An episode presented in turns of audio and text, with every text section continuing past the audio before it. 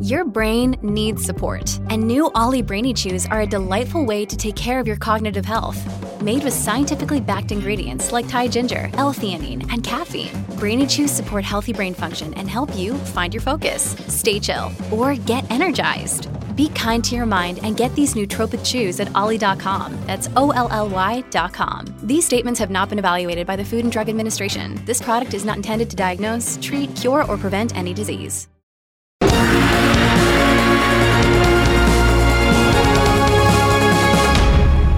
Phase Zero, Season 3, Episode 7. The show is rolling on. I'm your host, Brandon Davis, joined today by Jenna Anderson. Hey, everybody. This is an exceptionally chunky show, so I will say no more. We got a lot to talk about today. This show is chonking across the board, and we love those. We love those. We got Aaron Perine in the building. We can't have a normal week here on Phase Zero. It's got to go big. I don't know if it's Ant Man or not. Just got to go bigger. That's right. It's Goliath mode out here on Phase Zero. Thank you, everybody who's with us live on YouTube. Make sure you thumbs up and subscribe. We love having you here. Happy birthday to Jamie Jirak, who you might have noticed took the day off to celebrate another lap around the sun. Sending our love to Jamie. Hope you have a great day off and a great birthday. Thanks to everybody who watched our show last week. One of the highest rated shows for Phase Zero. Actually, the highest rated show of the year for the video front uh, in 2023 so far. I'm not saying it's because of Erik Voss, but uh, Erik's a legend, and we're glad he was on the show. And I'm very excited because we have another amazing, incredible, super dope, awesome guest today on Phase Zero. Joining us, this man has been paving his way on social media and demanding a seat at the table like nothing I've ever seen before. And I'm happy, so happy to see all the success that has been coming his way recently because he's been working for it and he's been earning it. You may have seen him on Good Morning America recently. You might see him on every major red carpet when you're looking at anything, anywhere, or you might know him from his awesome, often inspiring, enthusiastic, and honest TikTok posts where he has gained more than 3.3 million followers of his own, prompting Vin Diesel to call him a billionaire. Juju Green, aka Straw Hat Goofy, is live on Facebook. what's up, dude? That actually happened. Hey, what's up? that did happen. Yeah, Vin's a funny guy, right? He's a great guy. I love that man. Uh, he's a lot of people saw that video and say, "Oh my god, he's a lot more like upbeat than we usually think." A lot of people just say, "Oh, he's Groot or Dom Toretto," but that he called me a billionaire and everything changed. The perception of Vin Diesel changed, and I love it. He's never on time for the interviews, but when he shows up, they're always great. Oh, yeah, he was late. he was definitely late. So it's like, well, you know, am I going to complain? No, but also, God dang it, I've been here for four hours. But no, that's awesome, dude. Juju, thank you for joining us on Phase Zero, man. Uh, if anybody doesn't know you somehow, I, I, refuse to believe anybody who listens or watches uh, our show doesn't know who you are. But just in case, uh, tell us a little bit about yourself. How the because I've been following you for a couple years now. I'm, i feel really fortunate to call you a friend. Uh, tell us how this got started, what you set out to do, and what you're doing right now. Shoot, I'm fortunate to call you a friend, man. This is kind of surreal that we're like here right now. We're talking just like equals, equals. What? Um, but no, uh, I, it's funny because I started in advertising um, way, way back, like before even that. I was like a Disney cast member. I worked there for five years at Disneyland in Anaheim quit that, worked in advertising, and that was like my dream fulfilled kind of moment. I was a senior copywriter for a couple years, and uh, I was working on this campaign that they were, hey, I think it was like for truth.org, and they said, hey, we need a social media campaign, and you know, get the kids to stop vaping, that whole thing. And so my partner and I started getting to work, and you know what we did was we were doing our research on like where to put the content, and TikTok just started popping off during that time, and we said, oh, let's let's check out TikTok. It's some cool stuff that the youths are getting into. And uh, you know, just like everyone else, you start getting on TikTok, and then it starts getting addicting. And as creatives, you know, I started thinking to myself, hmm, maybe I should start creating on here. And uh, it started horribly. I'm not gonna lie to you. I was doing TikTok dances; they were not good. Uh, if you if you have the uh, the the uh, will to go all the way back to my very first post. You'll see it's me like doing TikTok dances and very bad like lip syncs. And uh, TikTok was a very different place at that time. But you know, you you and I've talked. We literally can't stop talking about like film and comic book movies and theories and things like that. So it was only a matter of time before I actually started getting into that and posting content like that. And so I posted my first video uh, in that realm, which was a video about Avengers Endgame, where Tom Holland, I believe, broke character during the pivotal Tony Stark death scene. And I pointed it out, and the video went viral. And so I said, hmm, maybe I should do more of this. And every video I posted since then just kept getting more and more viral. And here we are. Uh, I didn't think this was a job. I was just doing it. it wasn't. You kind of made it one. You know, this didn't really exist five years ago. Yeah, I wish I could say if there's a will, there's a way, but it wasn't me like willing it. It was literally just me just kind of like screwing around and it just kind of turned into something. So uh, I'm still getting used to it. I'm still in disbelief in the uh, spaces that I get to be in, the people that I get to talk to, and the movies that I get to see. That's always that's the best part. But yeah, and now here I am talking to you uh, on the Phase Zero podcast. It's it's weird, uh, but but I, I think I'm uh, managing pretty well. I don't know anybody who deserves it more, dude. You're you're you're a great dude. And I'm happy to see all this success come your way, and it's our pleasure to have you on the show, man. Uh, I, I want to you mentioned your first video that got, I was going to ask what was the first video in this kind of genre that you found success with. So I'll skip that. I want to know, you know, what was the first kind of event that you got invited to where you felt like, oh, wow, I'm, I'm like, I'm in it now.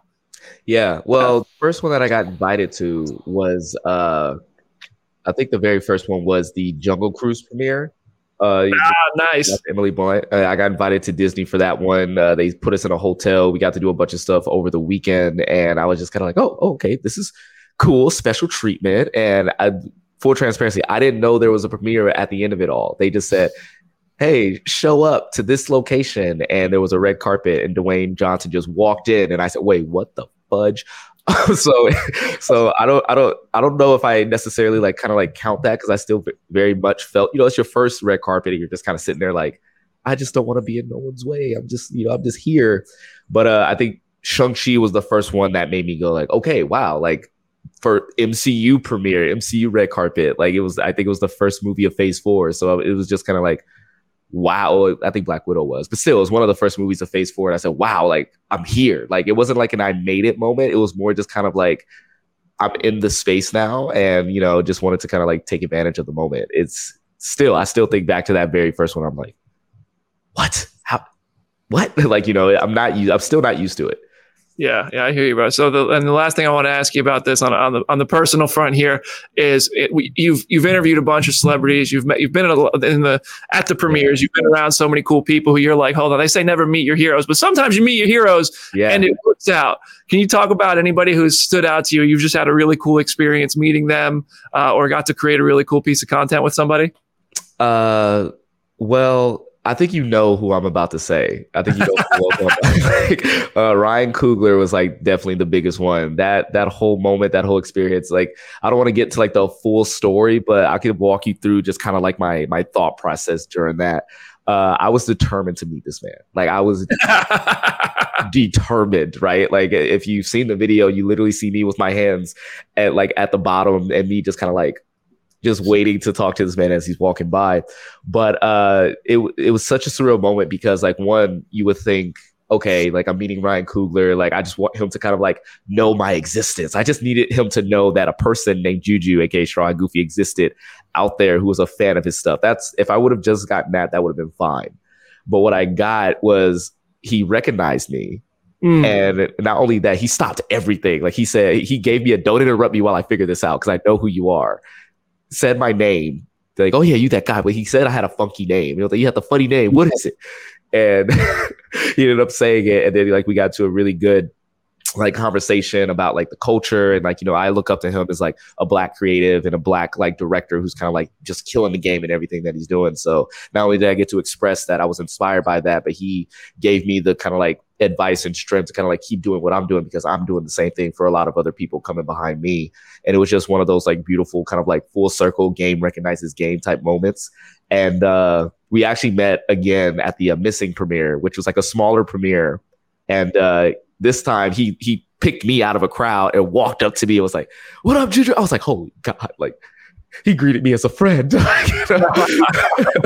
so it kind of continued on from there. But that that was pro- that's definitely like the top one for me. That's awesome, dude. I love that. Anybody who you if uh, you mentioned scrolling down your TikTok feed, if you guys scroll down Juju's TikTok feed at Straw Hat Goofy, you can find that it was at the Wakanda Forever premiere. I know exactly what you're talking yeah. about. Yep, Very it's a video yeah. from the Wakanda Forever premiere, and I suggest watching it. That's an awesome moment. Um, Well, Juju, thank you for uh, for talking about yourself and letting everybody get to know you a little bit here. I know that's sometimes a little, it could be a little awkward. Just be like, well, here's you know me. I'm gonna brag on myself for a minute, but with that, that's what that's exactly what we want to do here. Make That's everybody build awkward. everybody up, dude. Yeah. Um, all right, we're gonna talk about some Marvel. Juju spending the show with us. We're gonna talk about some Marvel theories. First, we're gonna talk about the Guardians of the Galaxy Volume Three trailer. Then we're gonna talk about all the updates from Kevin Feige. Then we're gonna talk about Quantumania. Uh, and those reviews. So uh, we'll get to that at the end of the show because we already did a kind of Quantumania reactions episode last week, and we will have a uh, a um, spoiler episode this Friday, a bonus episode that we haven't recorded yet, but we will record it on Friday morning. So we hope you'll listen to that with us. There's a lot to talk about with this movie, my goodness. Uh, but first, it's Guardians of the Galaxy Volume Three. This trailer dropped during the Super Bowl, right before the Super Bowl. This is my most anticipated film of Phase Five. It's not close. Ant Man and the Wasp: Quantumania was my next one, and it didn't uh, live up to my expectations. I'll say that about it. We'll get to that later. But uh, Guardians, I think, will live up to my expectations. This trailer was fantastic. But I've talked a lot. Jenna and Aaron have been a little quiet so far today, so I'm gonna give you guys a chance to talk first on this one. What do you guys think of the trailer? Anything you want to talk about? I love the trailer. I I do hate that this came out after the Flash trailer because my like I was so hyper fixated on that and everything from that that I was like I don't feel like I get to emotionally like give this the nuance and the attention that it deserves. But it's such a great trailer. I think that the reveals that we got are just enough. I'm happy that we know Daniela Melchior is not playing uh, Lila, which was a theory that people had. I'm very curious to see who we do get cast as Lila now. Um, I just think I'm so ready for this movie. I'm so ready to be hurt by this movie, and this trailer like further showcased that. What if Margot Robbie is Lila? Oh my god. I'm still, I Yo. still, I know James Gunn basically debunked it, but I still am a Lady Gaga truther until we see that movie because I still want the A Star Is Born reunion between the two of them. I think that that would just be incredible. That would be awesome. I just have a feeling it's going to be somebody Gunn has worked with before. And I know Margot Robbie has had conversations with Disney in the past about Marvel and about other work. And obviously, some of it hasn't happened yet. I think there was the Pirates thing that was supposed to happen, but It still is Uh, happening. oh, it still is happening. Yeah. but I'm curious. You know, she's already got the foot in the door at Disney. They've talked, so I I I don't know. Obviously, a long shot, but you got Bradley Cooper voicing Rocket, so there's no star too big to voice Lila, and Margot Robbie's a huge star. But I, I, I, maybe we'll see. Lady Gaga's a good one though. That Stars Born reunion would be wild. Oh, Aaron, you what- guys what want do to you know who know? I think should voice Lila? Oh, who is it? Who is it? Oh my god! Like, why am I blanking? Uh, Elizabeth Banks. Right. Oh, Yeah, it's like she's. A, fucking hair. yeah, I think I think her and James Gunn already worked together on Slither, so I can Mhm. kind of see like like her kind of like reuniting with James Gunn in that way. and she's funny. She's hilarious. Got chops, comedic chops. So her So that- like working with Bradley Cooper, like that chemistry would probably just be off the charts. Ooh, I feel like between all of us, somebody's got to be right. Aaron, who's your pick for Lila? Uh, I, I like the Margot Robbie thing too. I'm not Yeah. gonna lie. Um, I, I, I also want to say, have we had not had enough stunt casting the last three days? we are just stunt casting people up a storm. Um, the trailer was really good. I think y'all gonna cry a lot. I know that. Uh, and everyone's willing to be hurt by this. Uh, I am with Jenna though. I was kind of like, should have dropped this before that Flash trailer hit. Like, That- That Flash trailer was phenomenal. It was such a good trailer. It's far better than I thought it was going to be. Would you say it's like one of the few times where like DC upstage Marvel? This might be Honestly, the first yeah. time DC Yeah. upstage Marvel in a trailer reveal. Mm-hmm. Mm-hmm. I mean, every year at Comic Con, DC goes in the morning, and it's just like, well, y'all got six hours, and then Marvel's going to go to Hall H, and everyone's going to talk about Marvel. Obviously, people are still talking about DC. I'm not taking a shot here, guys.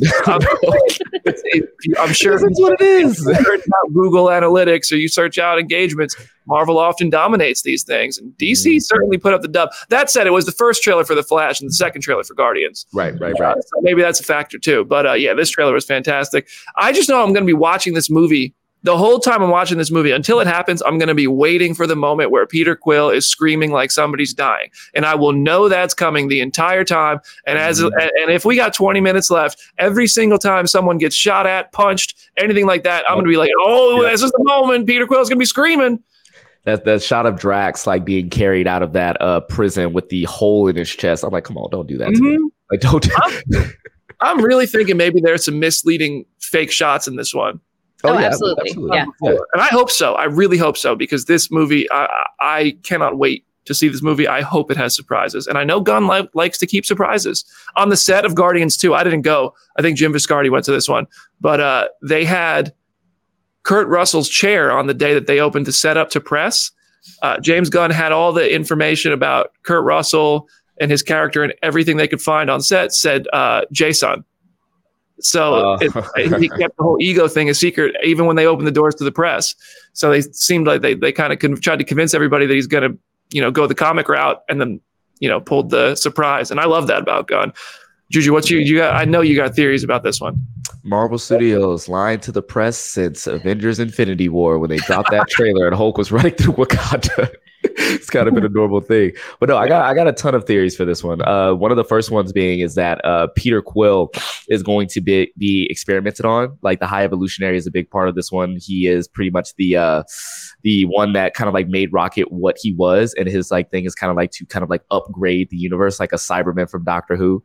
Uh, and there's a, that scene that you're talking about where Peter Quill's kind of like screaming and everything, where he's like kind of like hooked up to these like gooey like contraptions. I think that he's going to take a look at Peter Quill, notice that he has some type of like uh, celestial DNA or of some kind, and then he's going to try and experiment on Peter Quill, and Peter's not going to be the same after uh, this movie if he survives it. That is, but. Uh, you know, I think there's a lot of things to do with this movie when it comes to like the uh, themes of evolution. And so you have Rocket, you also have Ayesha creating Adam Warlock. And so I think like the high evolutionary kind of like, you know, not killing Peter Quill, but just kind of like experimenting on him right here, this this moment right here, giving him something that kind of like forever changes him. I think that's like a really big thing. Also, Cancerverse. I don't know about you guys, but that moment where they're like in the uh among Us this here, the Among Us moment, like it's very blobby. And for those of you guys who know like the Cancerverse, it's like a universe where nothing dies, so everything just kind of like morphs into each other and kind of becomes like this one big blob. And since we're dealing with the multiversal saga, this could be like the beginnings of the Cancerverse as we know it. But we'll see. I mean, that's where Richard Rider took down Thanos once upon a time. And we got Nova coming up, right? He's confirmed. So, you know. Yeah. Ho- I mean, hopefully we get Nova sooner than later. I love that theory about trying to extract some of like DNA or genes from Peter Quill because he's part celestial. I'm curious because at the end of Guardians Volume 2, obviously, Ego was like, if you kill me, you'll be just like everyone else. What's so Mhm. wrong with that? Like, did that remove the gene? Presumably not. I like that theory a lot. And if you look around at all the the sets and the scenery, not this stuff that's on the screen right now, but some of that stuff like you mentioned that might be the cancer Cancerverse, like that looks like almost like intestines. Like it Yeah. looks like fleshy. It's got hair growing out of it. It looks like it could be, you know, the rest of the celestial that the, you know, that had made up Knowhere. And I think Mhm. ultimately uh, the high evolutionary might be trying to make himself a celestial or make a celestial. But it seems like the ultimate, what's the ultimate evolution? To make yourself a god. I, Yeah. Maybe that's what's happening here.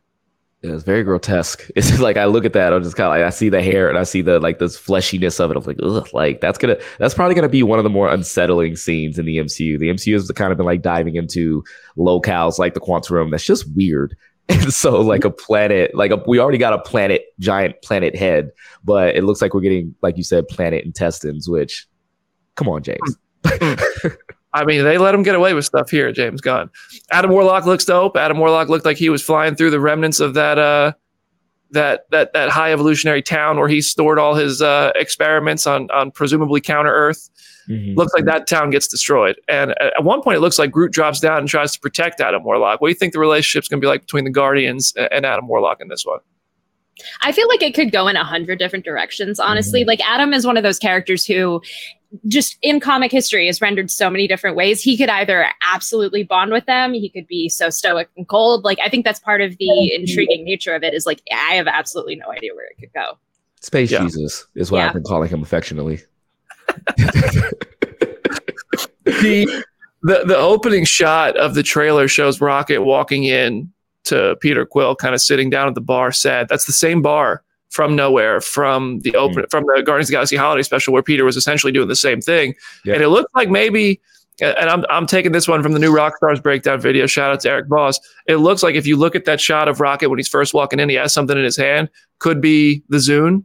He could be trying to, you know, get Peter to listen to some music again and get vibing again and Mhm. accept that Gamora's gone and he's got to move on with his life. But it'd be interesting to see how Peter moves past that. Another thing is uh, the the the tattoo on Rocket.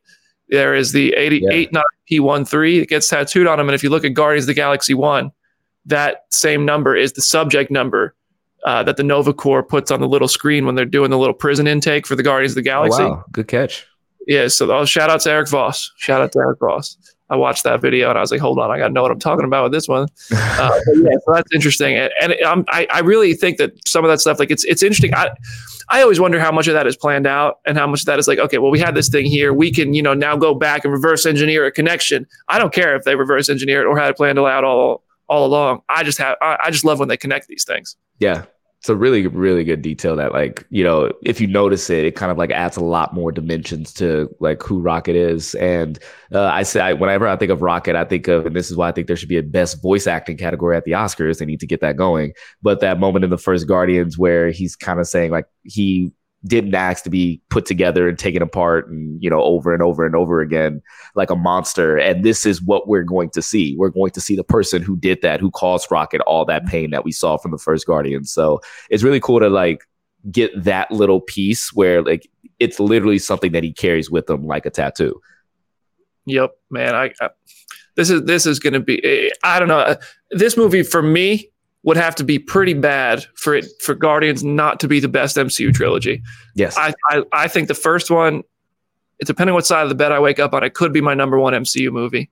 I mm. think it's up there in the top five, no matter what side of the bed I wake up on. I enjoy Guardians of the Galaxy Volume Two a lot more than most people I've learned. I think that movie is fantastic, mm. and I love how it's basically a Yondu movie. I think it's I think that movie's great, and if this one is anywhere as near as good as Guardians Volume Two or better. If it somehow is better than the first one, forget it, masterpiece. But uh, I think this, you know, could be a banger trilogy inbound. Where where do these movies rank for you in the in the MCU saga, Juju? Oh my god, I think they rank among the top. Uh, I didn't enjoy Guardians 2 as much as you, but I enjoyed it quite a bit. Uh, I feel like it's a great character study. I think it's probably the best character study in the MCU when you just focus on like the characters, how it takes its time with Gamora, with Nebula, with Yondu, with Rocket, even Peter. Uh, this whole thing. So I feel like as individual pieces, that Guardians 2 just does a lot of things to further those characters. As far as the story, you're just kind of like it meanders a little bit. But Guardians 1 is a classic in every sense of the word. Like the visuals, the score is probably one of the better scores in the MCU. Uh, just introducing like this family, this these misfits, and uh, getting so many great characters, except for um, I can't even remember his name right now. Uh, the villain, Pace. Uh, Ronan.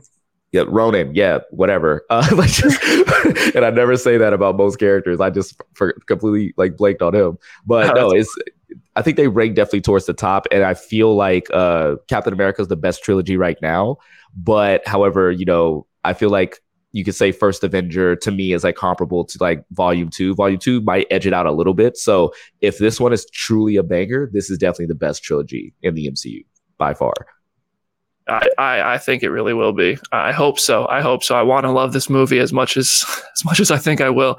Uh, all right, we've talked we talk about this every time we talk about Guardians. Jenna, Aaron, if it's changed for you, please let us know after watching this trailer.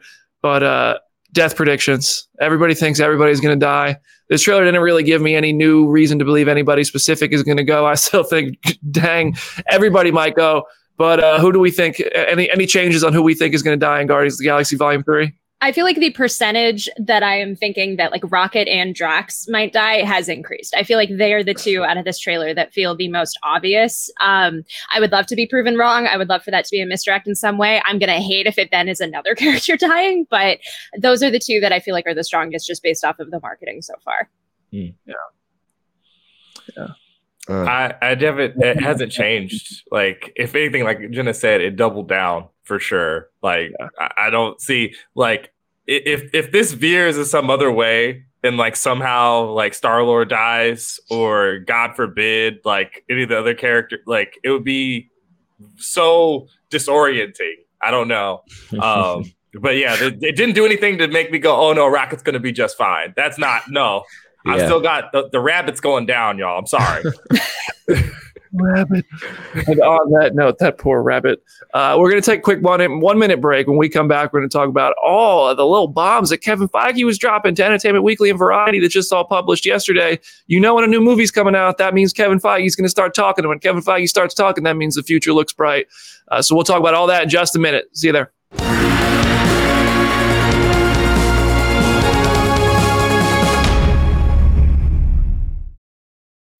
When you need mealtime inspiration, it's worth shopping Kroger, where you'll find over 30,000 mouthwatering choices that excite your inner foodie. And no matter what tasty choice you make, you'll enjoy our everyday low prices, plus extra ways to save, like digital coupons worth over $600 each week. You can also save up to $1 off per gallon at the pump with fuel points. More savings and more inspiring flavors make shopping Kroger worth it every time. Kroger, fresh for everyone. Fuel restrictions apply.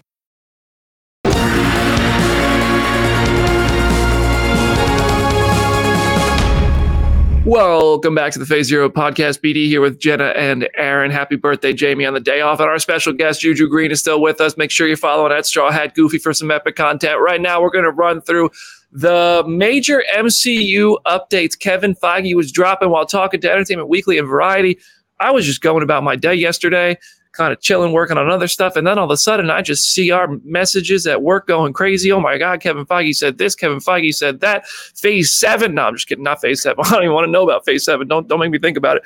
But we got a lot of updates, and I'll, I'll start us off here. Deadpool 3 officially rated R. Oh, act surprised, everybody. Let's all act surprised. Now, that's great news. Uh, I don't think that's a surprise to anybody. I think everybody expected this. I know everybody on, not everybody. I know there's people on Twitter who are like, Disney's not going to make a Deadpool rated R. Oh my God. yes, they are. Okay. All right. Uh, so yes, now you know Kevin Feige said to Entertainment Weekly, it's amazing, and we've got Hugh Jackman coming back for our first Deadpool film within the MCU. That's our first R-rated film to have Hugh come back is incredible for me personally. That is where I started. Feige started on the X Men movies. He was there for uh, mm-hmm. Hugh Jackman's audition. So this makes perfect sense. Is anybody surprised?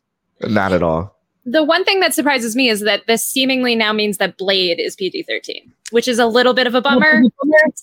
Look, that comes out beforehand. I I'm, I'm excited by the challenge of a PG 13 Blade, but I know that's been a whole separate discourse in and of itself. So now it's like this is our first rated R film, and Blade comes before. It's like, oh no. So yeah. Does I, Blade actually come before it? It's scheduled ten weeks. It's scheduled to. It's supposed to start filming sooner than Deadpool three, probably. So at some point. Yeah. Yeah. Yeah. yeah, yeah, that's a good. That is a good point. That is a good point. I didn't think of that.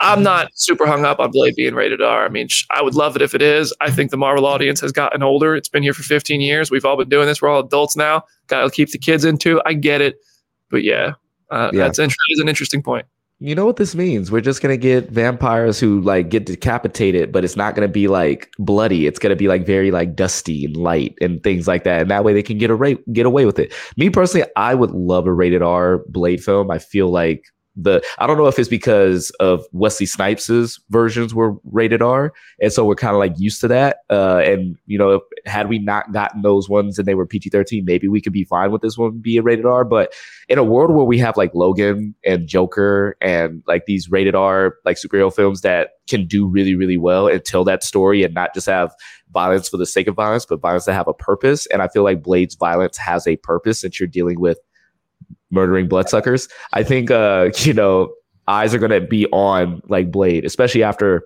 I feel like M3GAN could have like the movie M3GAN could have stood for having a like R rating, and I think it suffered from it. So uh, yeah, I think it, I think it should be rated R, but we'll see. We'll see. Yeah, I, I'd be more surprised if they made it rated R than if they don't.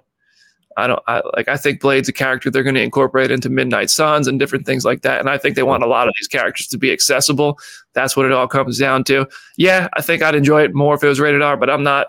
I'm not going to lie and say I'm super hung up on it. I don't think anybody here is like broken up about it. I, I hear. I think you're all making valid points, but it just kind of is what it is. I'm not surprised Deadpool is rated R and Blade probably won't be. Yeah.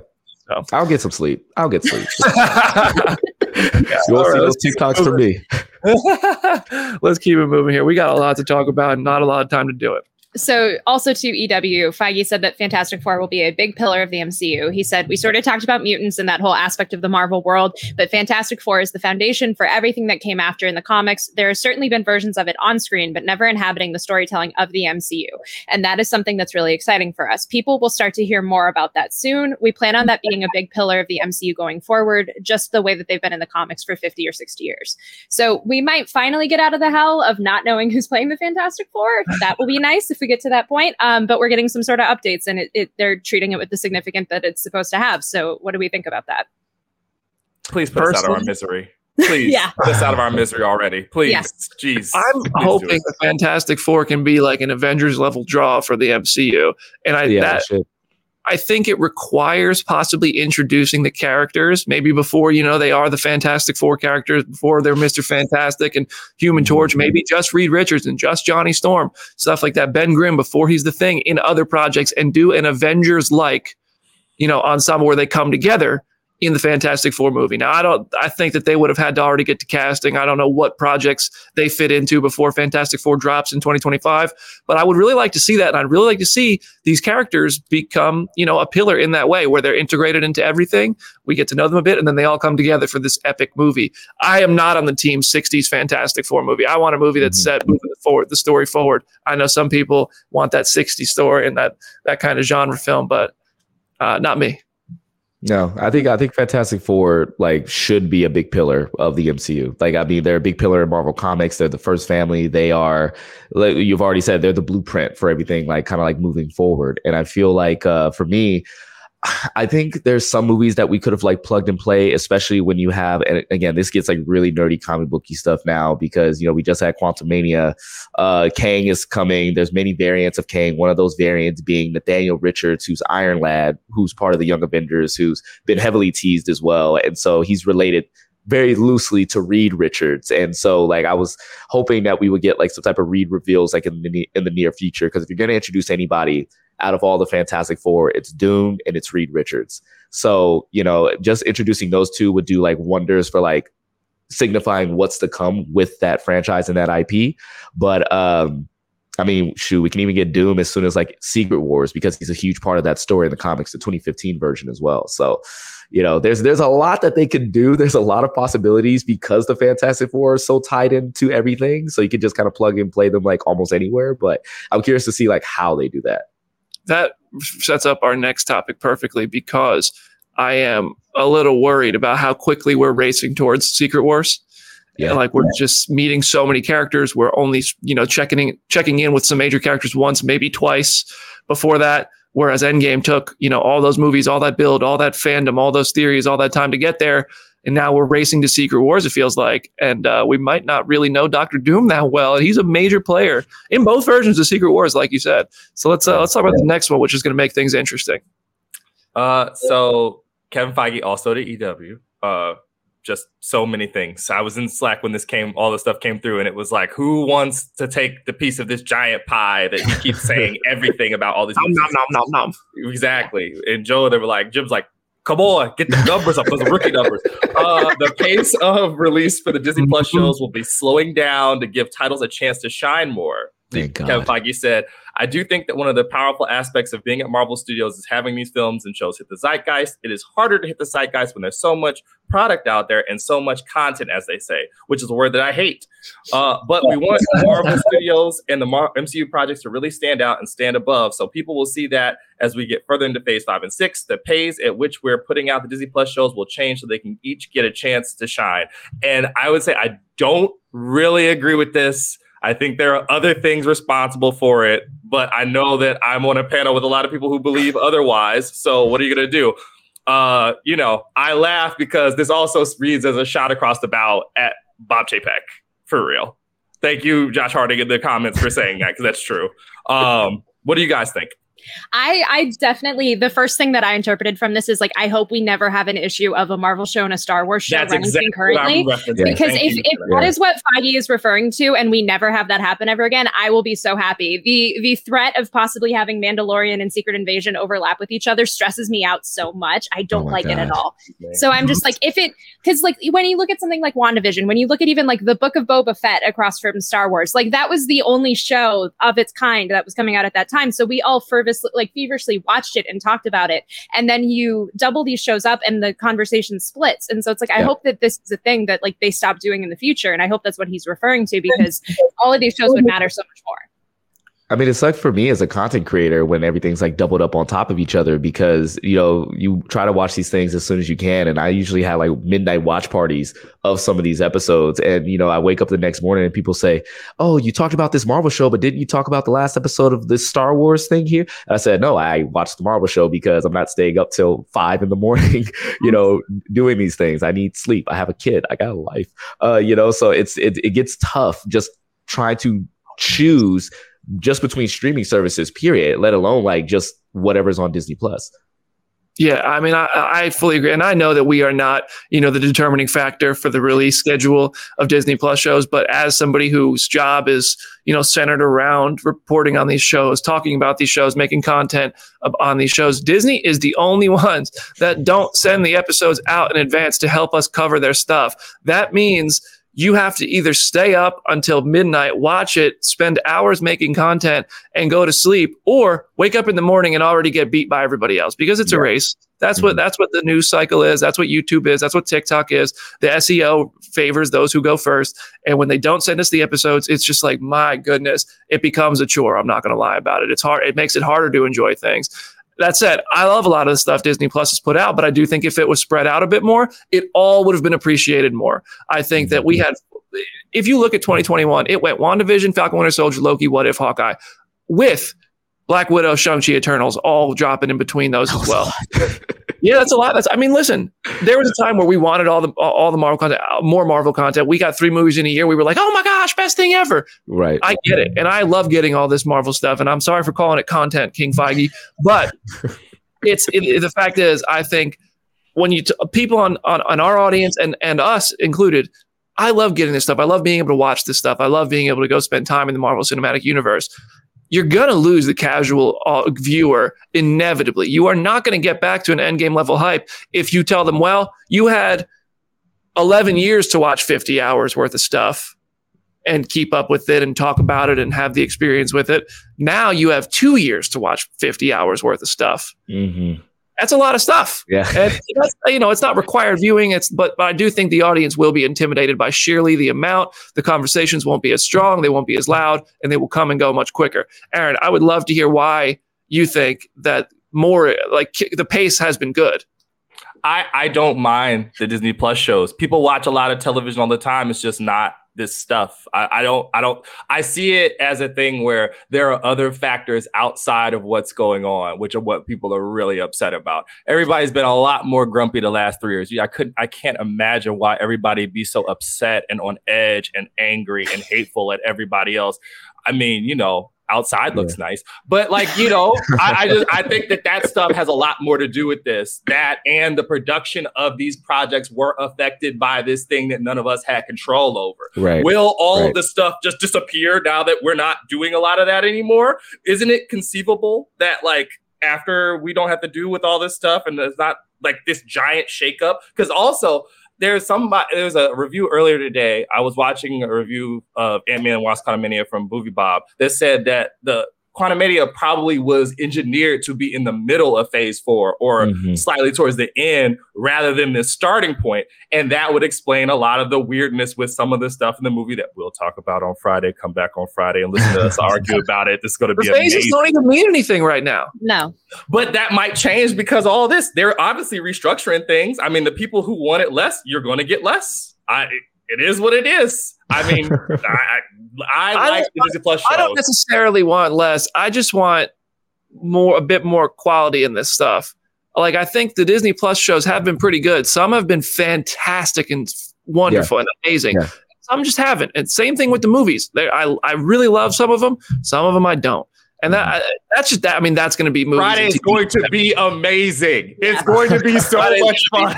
yeah. I have I have a whole thing. I'm gonna I'm gonna touch on this now just in case because I would love to hear Juju's thoughts on this. Yeah. But I, I want to talk about this more on Friday. But I think this is what Marvel's running into. I think this could be what the DC universe is about to run into.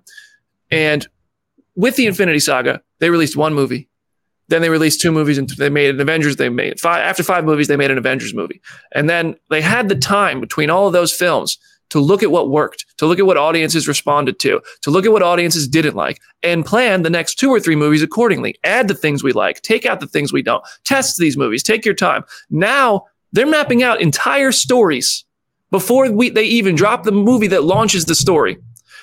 They don't have as much time to react to what we like, to what we don't like, and you know accommodate accordingly. I could be way off. I'm not in the inner workings of Marvel Studios, but I do think that there is a little bit of a uh, planning a whole story out because you already did it once. DC's trying to do it. DC tried to do it. It didn't work. I, and I liked what Zack Snyder was doing, but a lot of people didn't. Warner Brothers didn't allow it to breathe and happen. And then now James Gunn, hopefully he's able to make DC work. And the the multiverse saga is getting mixed reviews, and a lot of it isn't. It's making money. I don't know. I think it's getting pretty good views on Disney Plus, but I don't know. I think that planning it out that way without the time to respond to the audience and do what the audience wants in in response to each title might be might cause some suffering for some of these franchises. I think Ant Man is going to be the big test because it's mm-hmm. the most dense, weird of these things. Yeah. It is the most yeah. dense, weird of these things. I don't want to give away the milk before yeah. we get to the end of the week, but like, if my mom can keep this straight, or some random like casual view of this can keep this straight, then they're going to be fine. But if we start to see like from the fans confusion about what happens and what occurs, and look at me dancing, Daddy Feige, I got your back.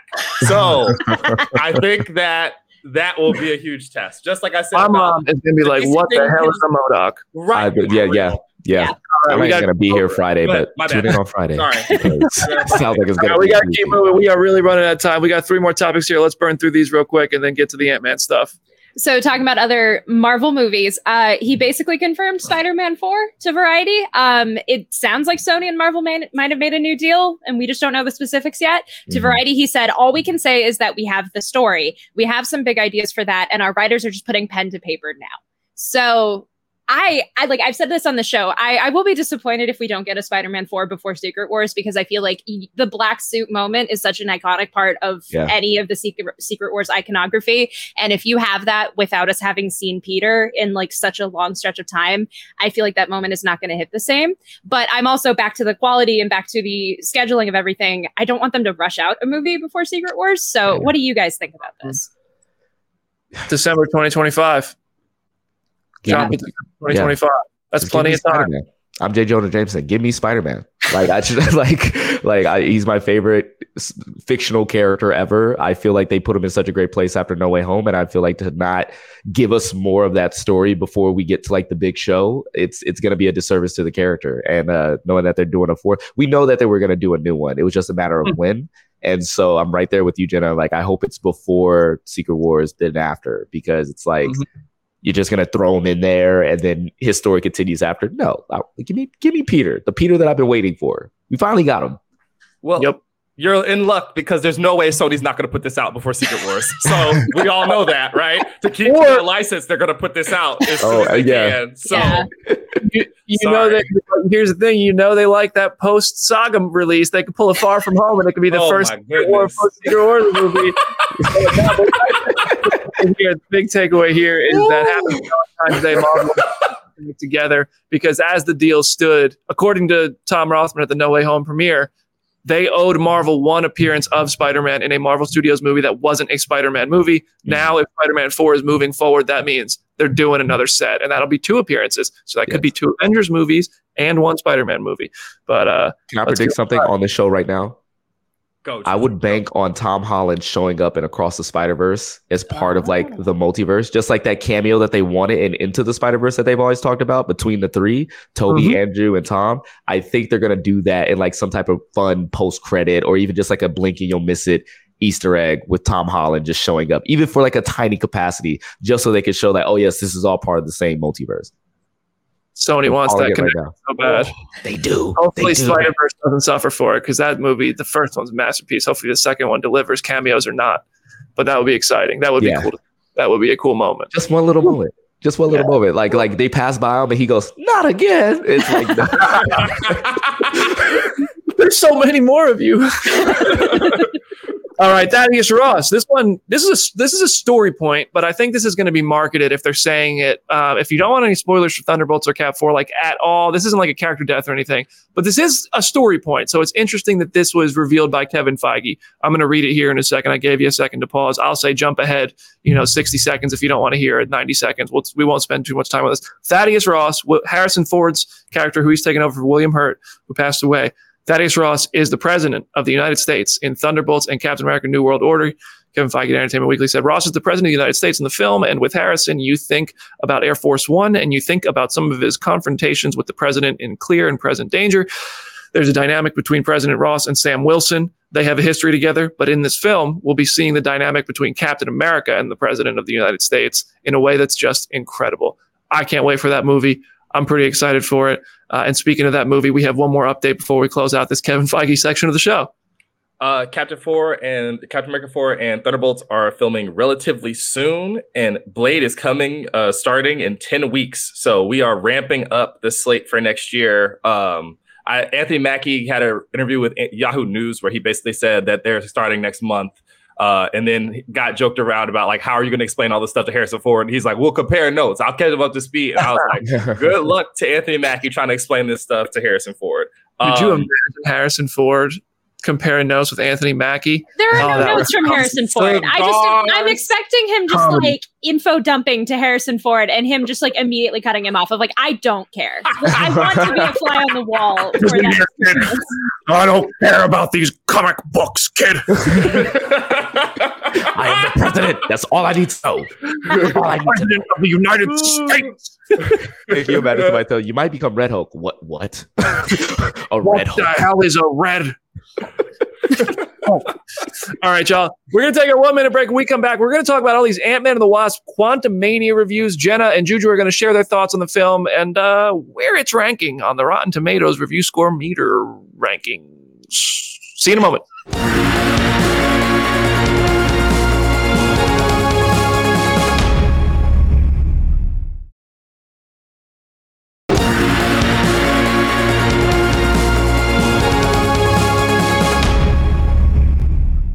Welcome back to Phase Zero for the last time today. I'm Brandon Davis, joined by Jenna Erik and our special guest, Juju Green, absolute legend. Love everybody having fun in the chat talking about the Zemo music. Shout out to Richard and Peter for getting that uh, brought to life here. Ant Man and the Wasp, Quantumania, one of the lowest reviewed, worst reviewed Marvel movies in the Marvel Cinematic Universe on Rotten Tomatoes. It is sitting at the time I was producing this show, it may have changed a little bit in the past hour, sitting at 53% the only movie with a worse review score in the entire MCU is Eternals. That's not good, but it is still projected for a $200 million global opening. Whew, what's going on with the MCU right now? What's happening? What did Jenna? Jenna, you, I'll let you go first, please. Uh, what, what did you think of Quantumania? You gave it a four star review on ComicBook.com. Yeah, so if you if you want to hear a lot of what I thought about Quantumania, there's like 1,300 words of it on ComicBook.com that you can read right now. Um, I feel slightly crazy in the fact that I enjoyed this movie. It is not a perfect movie by any stretch of the imagination. It does have flaws. The narrative is not perfect at points, but I feel like it is exactly what it is supposed to be. And I almost wonder if a lot of the critical reception and the Rotten Tomato score so far is people going and expecting something different from what it actually is. Um, I just took it at face value and I I enjoyed a lot of it. I think it is imperfect, but it is fun and it kind of revels in that. And I think it, it gets back to the roots of who Ant-Man originally was, of this character who debuted in a monster book and had these like extravagant adventures. And it kind of leans into that. And I think it's it's an important movie at the end of the day and we'll obviously talk about that on Friday. And so I think I'm very curious to see what the reception is ultimately going to be because I feel like there will be people who will walk away enjoying it. I'm just curious like what that number is actually going to be especially after this original score. I have trouble imagining people who never picked up a comic going to see this movie and walking out feeling like they loved it and I feel like that's I mean, that's most moviegoers. I mean, I think that most yeah. people who go to movies aren't comic readers. They love the MCU. Sometimes they'll join the conversation online, but they don't know who MODOK is before this movie. A lot of people, and MODOK was insane in this movie. Like, not necessarily. Like, I appreciated that they did MODOK, but I was also kind of like, what is happening here? Uh, Juju, what do you think of the movie? Uh, me, I thought the movie. I think it's going to be the same consistency. And I, I, I struggle in saying this because fans hear you say these specific buzzwords and they immediately say, "So it's mid," or "It sucks," or those type of things. But I think it's definitely a. I think it's a good movie. I enjoyed it quite a bit. I think Paul Rudd, uh, Kathryn Newton, uh, uh, uh, Jonathan Majors, I think they're the ones who carry the film when it comes to getting more Ant Man and that side of it and the Cassie Scott relationship. You get everything you want from that. And then when it comes to the Kang intimidation factor and kind of like hyping up that character leading forward, you get a lot of that. As far as like everything in between, it kind of feels like I don't want to say like rush, but it just feels very uneven. Like there's characters that just kind of like disappear for long moments of time. For a movie called Ant Man and the Wasp, Wasp is completely sidelined for a large part of the movie, uh, and then it just feels. It gave the movie gave me the same vibe as Strange World that Disney put out uh, earlier uh, last year, uh, well, late last year. And I, it's funny because Strange World is almost like it's based off of like the comics in the 60s where it's like you know strange world tales to astonish and they go to this really strange place. And this is ant-man of the wasp quantumania super strange place super strange creatures people locales things like that. And it throws a lot at you and it never really gives you a chance to sit and say these are the rules. Here are the people. It just says no we're in this really strange place. The characters know it's strange but Kang is the bad guy in this strange place. Isn't that neat? And so it just kind of uh like as far as like the casual fan, like taking all of that in, I see them struggling with that.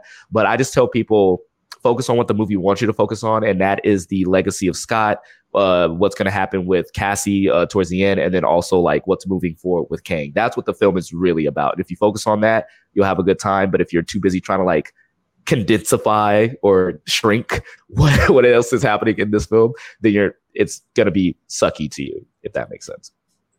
Yeah, I mean, when I watch a uh, any movie, I tend I I look for the things I like. Like I, I focus on liking things. Like you know, I'm not here to tear a movie apart. I'm, that doesn't mean I'm I'm going to every movie and walk out like, oh, I like it no matter what. But I, I tend to talk about the things I like more. If I don't like something, I don't really enjoy crapping on something.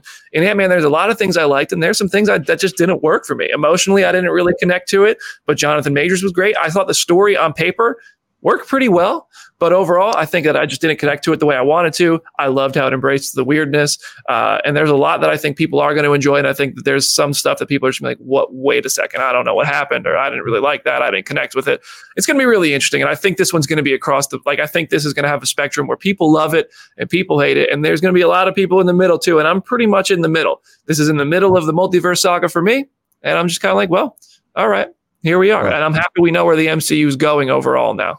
Well, I'm on say. TikTok, man, and it's it's somebody said earlier in a TikTok video that it's a uh, like the internet. It is fueled by outrage, and I feel like the people say like, "Oh yeah, this movie is terrible." I I will see that a lot more on TikTok than most, and those are the people that I will go to battle with for just just to just just to say it's good, guys. It's not great. Yeah, it's good. Yeah. So yeah, it, yeah, it's uh, it's it's fun. To me, the movie's fine. It's good. It's I liked it more than I didn't and I wanted to like it more. That's really what it comes down to. I don't have any hyperbolic sentiment about the movie in any direction, other than Jonathan Majors is absolutely great as Kang. That's exactly where I was going to go. As like, does this even matter if it's supposed to just be a freaking yeah, showcase yeah. for John? Like, just to be like, here, we handed him the keys to the Ferrari for a reason and he's out here doing donuts and going on two wheels like MIA. It's delightful. Like that that part of this succeeds so well that mm-hmm. even people who have been negative, like I, I, had to do the review roundup once Jenna published our review for comicbook.com, and all of them are like, no, but Majors is bringing it. The only place that said he was bad was RogerEbert.com. Wow. That was the only place. Mm. Everywhere else was like, no, but Majors is he's that guy. So if you're looking for uh, you know, the Kang contingent just to see him be crazy and and scary and wonderful, you're gonna leave this all right. I think if you're expecting Ant Man or Ant Man the Wasp, you're gonna be a little bit out of place. Mm-hmm. I think mm-hmm. that's true. Um, mm-hmm. You know, Michelle it, Pfeiffer that is the one who gets to step up. The story calls for her to step up. Yes. Janet the Wasp who really gets yeah. you know shine. Yeah, that's exactly it. Yeah, so, absolutely. Yeah, she's know, great. I didn't even mention that. She's, she's great. great. She's yeah. great. Uh, yeah, uh, I, I also want to point out John Majors, Black Air Force Energy. Wow. Oh, he froze. Oh no. Oh no, he froze. Kevin, Kevin Feige heard the Black Air Force's comment and had him got about the paint. Man. oh, he's back. He's back. He's back. Well, there we go. Oh yeah, yeah. I was saying, I was saying, like Jonathan Majors came major Black Air Force energy with creases. Like he don't, he does not care. And I was just like, yo, I'm just say this once. I'm so happy that we have a melanated like villain that's gonna be the big bad, just like out here not giving a damn. He's like, "Have I killed you before? Ah, we'll figure it out." yeah, that line, that line's been hitting Comic Con. Cold, cold. All right, y'all. That's that's where we're going to wrap up our show today. Jenna, any last words? As always, uh, it's at Hey It's Jenna Lynn on all social medias, and as always, go read some comics. There's some great comics out this week. There are countless Ant Man and Kang comics that you can get into to get excited for the movie. Whether you love or hate it, you can always go to the comics. So just go read some comics. Love it, Erik. Uh, it's at some like Hornet on Twitter. Um, I would say Marvel just put out a Marvel Voices with my friend Karama Horne writing a story in there. So go check that out. Black History Month still rolling. And thank you because I have some sort of strange thing coming tomorrow on my Twitter account with Black Panther and Marvel. So be on the lookout for that. I'll be on the lookout. I don't even know what it is. I'll be on the Neither. lookout. Yeah, I know. All right. All right. Our special guest, Mr. Straw Hat Goofy himself, Juju, thank you for coming. Any last words for today's show? Uh, no, just be kind to each other. It's just movies at the end of the day, guys. Let's not kill each other. you know, How dare you bring nuance and logic into this conversation? How dare you? I feel like I should get that as like a new slogan. It's just movie, guys. Let's try not to kill each other. I love it, man. Well, thank you for keeping those vibes, dude. That's what we love to do here on Phase Zero. We like to, you know, have an awesome community where, you know, we're honest and we're but we're friendly and we're we're, we're enthusiastic and we love this stuff. And I see one question as we're rolling out. Speak to the two post credit scenes. Just watch them. Definitely Watch watch them till the Really lights do. come on and there's nobody left. Sit in your seat, keep eating your popcorn, and watch them credit scenes. They're good ones. They are they are good ones. We will have a full Watch them and shame the people leaving. Uh-huh. Yeah, yell at people. Hey, hey, I am I am so terrified that like they are gonna leak before screenings start. Like I am Oh, yeah. actually worried because that that will suck if that happens. So just go in, don't don't read anything, just experience them. yeah, do your best, Harrison Ford, in the theater. You sit back down, kid. No, I, I terrible Harrison Ford. I don't know why. I just saw a comment that said we need more. I- Sorry. No, no, I need that post credit scene now. No, if Harrison Ford some for some reason watches Phase Zero, first of all, what? Second of all, I'm sorry. All right, y'all. Make sure you're following Juju at Straw Hat Goofy for great content on TikTok and across social media. Uh, hit me up at Brandon Davis PD if you want to talk more. Drop a comment, thumbs up, and subscribe to the Phase Zero channel. We will have a bonus episode diving into full spoilers uh, for Ant Man and the Wasp, Quantumania, and a spoilery interview bit with Peyton Reed one week from Friday on the Phase Zero YouTube channel, explaining some some big things. So make sure you stay tuned for that, and we'll see you sooner than we usually do. See you on Friday, everybody.